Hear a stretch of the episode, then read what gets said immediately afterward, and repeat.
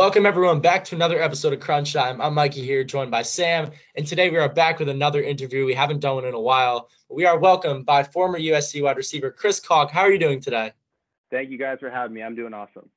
Yeah, so excited to have you, Sam. Why don't you take it away? Yeah, no, of course. Uh, so you grew up in uh San Diego. Uh, what was kind of just walk us through that was like both uh on the football field uh, as an athlete, you played a little bit of baseball. So just walk us through what that was like for you. Yeah, growing up in San Diego is pretty cool. I mean, especially being like a young athlete, it's always it's always you're never too for starters, you're never too far away from a field of any kind. And at the same time, it's always pretty advantageous as far as weather would go. It's always pretty nice out. So you definitely get to go out, you know, take batting practice in January or like December, or go to the batting cage and do that or just run routes all around at like a local field or something like that. So it's growing up in San Diego or growing up in Southern California is pretty cool and pretty helpful for to be a young athlete for sure. Yeah, for sure. I mean, I know San Diego is obviously a place that a lot of people love, big vacation spot, but to live there is like crazy. And then, so can you tell us what your experience was like attending high school at Cathedral Catholic as you were a multi-sport athlete, you know, playing football and baseball? How did you balance that with all your schoolwork as well? Yeah. So to to be more clear about that, I mean, um, being I was a multi-sport athlete at one time, which is which is funny because I didn't start playing football until after baseball. But um, I mean, going to Catholic school is an interesting kind of thing for sure. I mean, I don't know how many of your listeners have gone to or are going to Catholic school. So, I, I mean, I'm sure a lot of kids can relate. Like, you get taught certain classes by priests and if you're not catholic like i wasn't at the like i'm still not catholic but if you're not really into the faith it's it's an it's really it's really an interesting experience. I mean girls got to have their shirts or their skirt, uh, skirts to a certain length like i wouldn't say it's bad but at the same time it's definitely a little bit of an experience to go to a catholic school especially one that's good at sports too. Honestly it sounds like you have some good experiences there which is kind of awesome and then uh, you actually attended junior college in 2017, which is kind of unorthodox, some would say. What'd you gain from going to JUCO? Uh, and would you change anything if you had to go back? No, I wouldn't change it. I absolutely love my time at junior college. Not because it was like a fun experience, but I look back on all the struggles and all the adversity I went through while I was at junior college. And those are the things that would inevitably cause me to become the person that I am today like a lot of growth happens in junior college, whether you go through the struggles like I did or not. I mean, you have no choice in junior college except to grow up because you're kind of on your own. No one's gonna hold your hand, hold your feet. You got, I mean, you hold, gotta hold your own feet to the fire and be accountable for your own stuff. Yeah, for sure. I mean, you hear a lot of stories about like different ways people go to college. It's very interesting to hear that perspective. And then in 2018, you redshirted as a reserve tight end as a walk-on sophomore at USC. So, what was this experience like? And like, did you expect this when you were in junior college? Like, what made you make this decision, and like, how did it kind of come into place? I think what makes my story so unique about trying to get to SC and playing at SC was because no matter what happened, I knew that I was going to get there. Not because I had some backdoor deal, but because I knew in my heart of hearts that I wasn't going to let myself not get there. So I, I, I although actually here's how I should say it. My, I knew I was going to get there as far as like my future was concerned. My reality just hadn't caught up yet. So I was working and doing everything that I could, school, doing well in school, going and working out at the gym, working with receiver coaches, yada yada yada, all the kind of stuff that dreams and achieved goals are made out of. So I would definitely say I expected it, but it wasn't by any means anything that would ever, ever be like given easily and that's the be that's what makes my story so cool too. Yeah, I mean that sounds amazing. And USC is obviously one of the top blue blood programs in college football. But as a walk on, kind of what is it like trying out for the team as a walk on? Like how do the coaches kind of treat that? How do the cuts work for that? Just like explain what it was like for you in that aspect. Yeah, sure. Um being a walk on is cool. It's um it's it's it's one of those things with I, I look back so fondly on my time as a walk on. Like you, you, you're obviously shit. There's so much I could say. I just don't know where to start with this. Um, I guess I could say like how coaches look at you. I mean, you do serve a role on the team. Like a lot of, I don't know if it's still today, but a lot of times like people would bring on walk-ons as an expendable body back 15, 20, 30 years ago. Not like that today. I mean, let me put it let me put it this way: if you at USC, if you're not operating and giving the first team defense the best look, and you're not trying to like, for instance, I would I would when we played Notre Dame, I would be Chase Claypool, for instance. Like I would I would be the shadow of, of the Z receiver position. If you're not giving a good look, they're going to take you out and put somebody else who will who who will. You know, so you got to operate and you got to play as well as you can at every opportunity you get because especially a school like SC, I mean, it's like you mentioned, one of the top blue blood programs of all time. It's top four, I think, by Colin Cowherd. I mean, you've got SC, Bama, Ohio State, and like Oklahoma up there. They've got guys. Any any any person who would walk on would love to walk on at USC. It's one of those schools where like, how could you not? It's if you're playing in LA and you're at one of the best programs ever. So that's the thing, and I kind of looked at that from the perspective of like when I was there a person like me trying to grind to get there, if I wasn't giving 100%, that person that I was in my past trying to get to SC would take my shit so quickly. So that's that's kind of how I thought about it. But as far as walking on itself goes, I mean, you got to have an in. You got to beg, borrow, and steal your way to get an opportunity. And those opportunities by no means promise it's USC for for crying out loud. And on top of that, too, the program like it's it's a tryout. Like you you get your shot. Like they give you a shot and say, okay, here proves you can hang here. So I mean, they try you out with a bunch of different guys. Sometimes like I didn't know I was trying out on that day until that day. Like they said, don't leave the city. And an hour and a half later, said, okay, Chris, you're trying out today.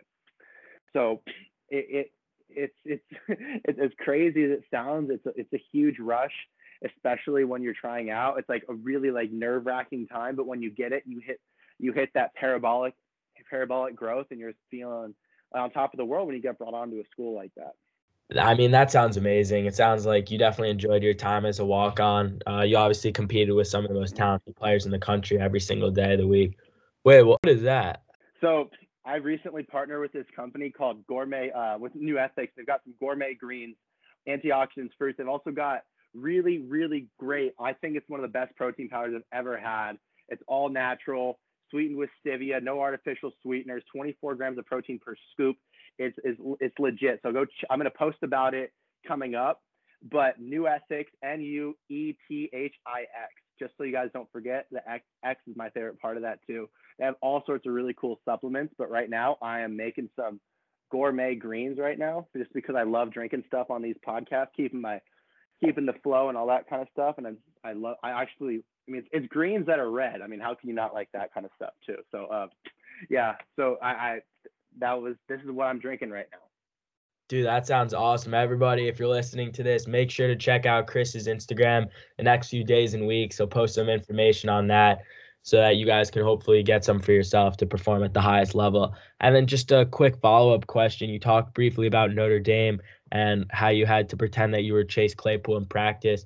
That's a historic rivalry with Notre Dame that's gone back for years. Like, what is the preparation that goes into a game like that, and like the adrenaline when you finally like arrive to the stadium? Like, how does that rivalry game kind of work? Rivalry games are absolutely mental. Like, they are so much fun. I mean, I I loved every every game that we had. I loved the in and outs of the prep. I loved going through scout team and okay, this is what Utah's looking like, or this is what uh, Oregon's looking like, or you know, it, those those were so much fun. And I'll tell you what, like when we played teams like Notre Dame and U, uh, UCLA, and I mean UCLA beat us this year, but like it's usually not a real a real competition with UCLA. But um, no, and that's just me as a former Trojan or as a Trojan saying that. Um, but at the same time, like there's so much tradition and so much so much passion for it that the night before walkthrough on Friday, you've got the jock rally and you got all that kind of stuff, and you've got the um, beat the Bruins conquest rally, and there's like hundreds, maybe thousands of people outside, and you're you're sitting on this like you're on a stage, and then there's like guys, and you've got t-shirt cans, and you're shooting them off, and it's it's it's absolutely nuts, and it's a game like UCLA or Notre Dame where you're playing at the Coliseum or in South Bend or something like that, there, I, I, I love it. It's so, I loved preparing for it and getting to the stadium was just a rush in and of itself. I mean, you got a big squad coming into town, like a number 10 Utah or something like that, or like in 15 Notre Dame. We never beat Notre Dame while I was there, and that's a huge, huge blow to me because I hated Notre Dame, absolutely hated Notre Dame.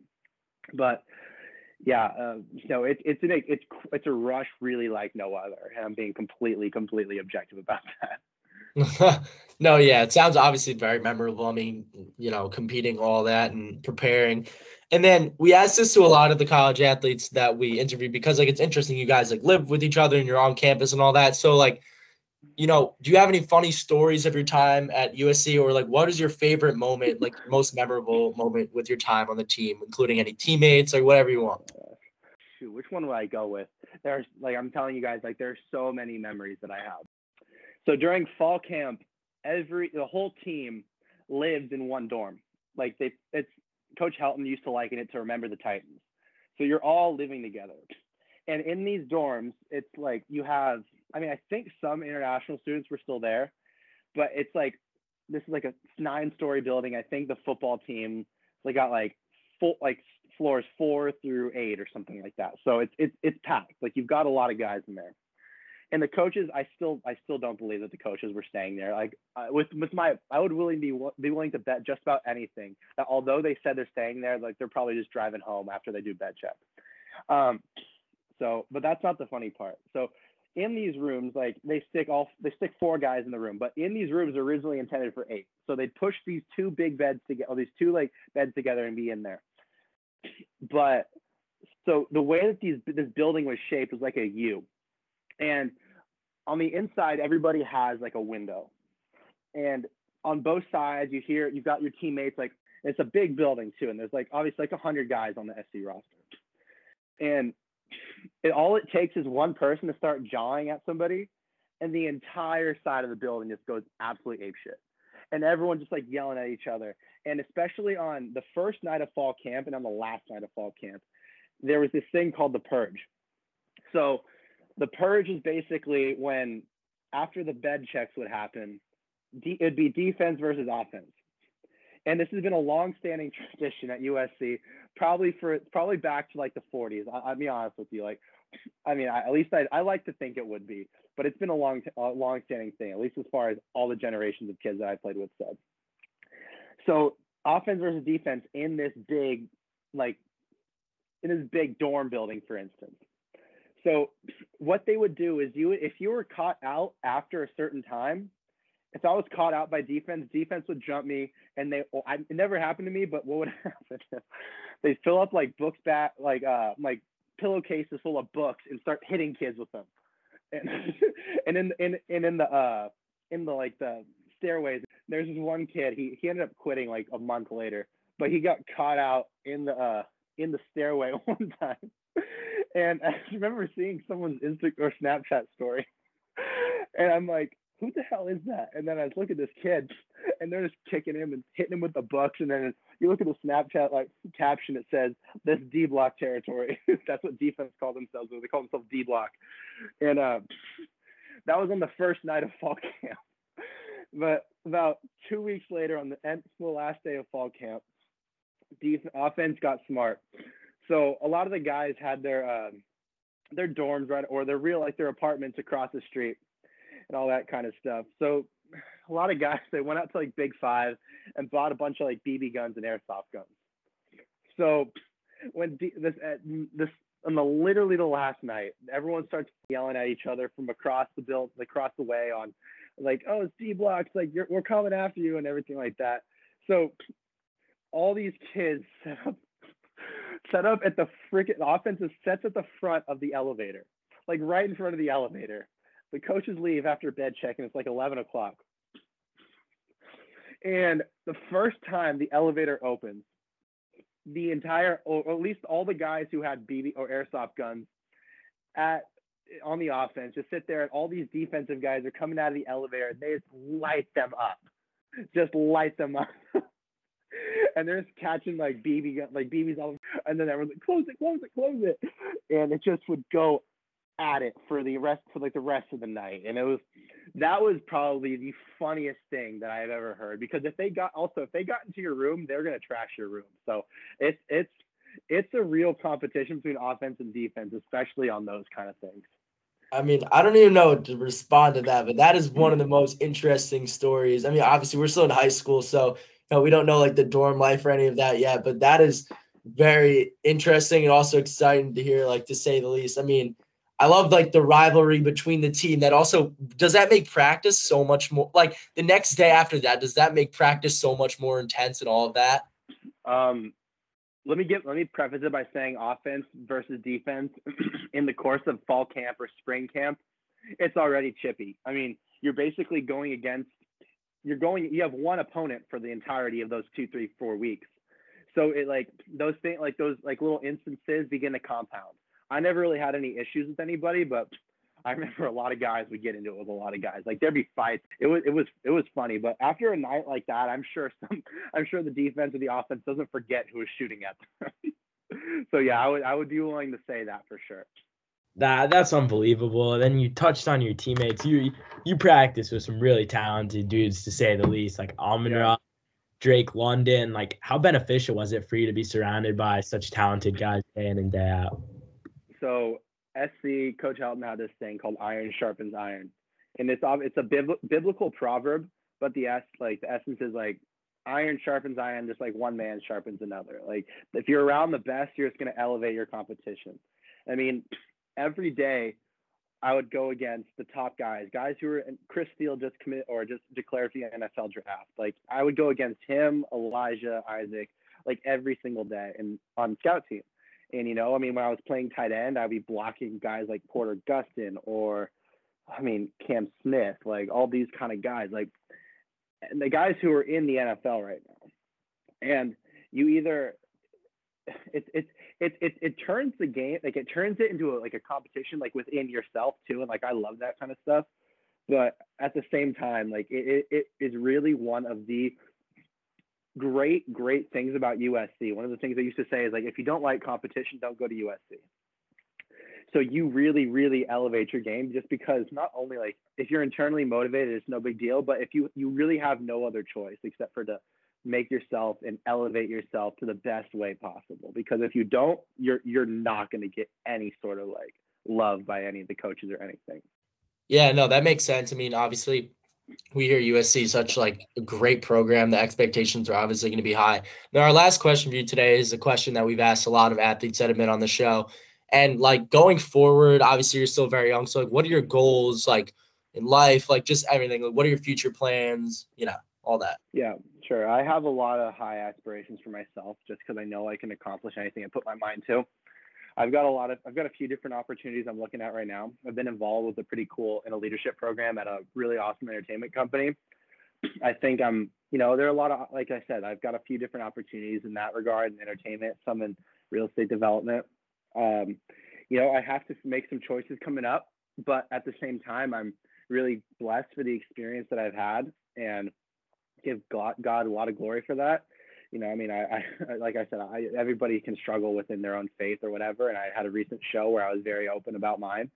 But um, yeah, like I, I do, I, I have a lot of different shit I've got to look at over the next few weeks, month or so. But um, I don't want to sound corny, but at the same time, I will be posting about whatever direction I end up going in, uh, because I think a lot of people care. Just because I think a lot of people could look at my story and find value from it, and that's the whole reason why I've been going on these podcasts just so that way any any kid, anybody, anywhere, if one person gets value from my stories, and that's and that's worth it to me, because it's it's just all about there's just more. It's just bigger than you. Like, and it sounds really campy of me to say that, but at the same time, I fully fully believe that because it's going like I'm gonna try and get on because I just hit 20, this is my 21st podcast in the last four months.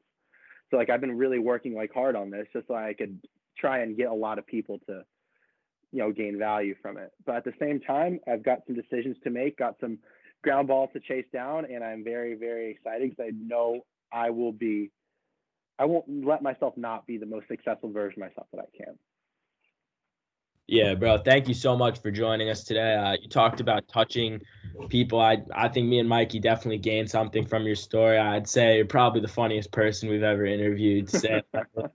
And uh, I think your unorthodox story definitely like proves that you can kind of put at, do anything that you put your mind to. Whatever you're doing, we'll be following along and hope you're staying safe. Appreciate it, guys. Thank you so much for having me. I love coming on. Yeah, bro. Yeah, of course. Thank you so Thanks. much.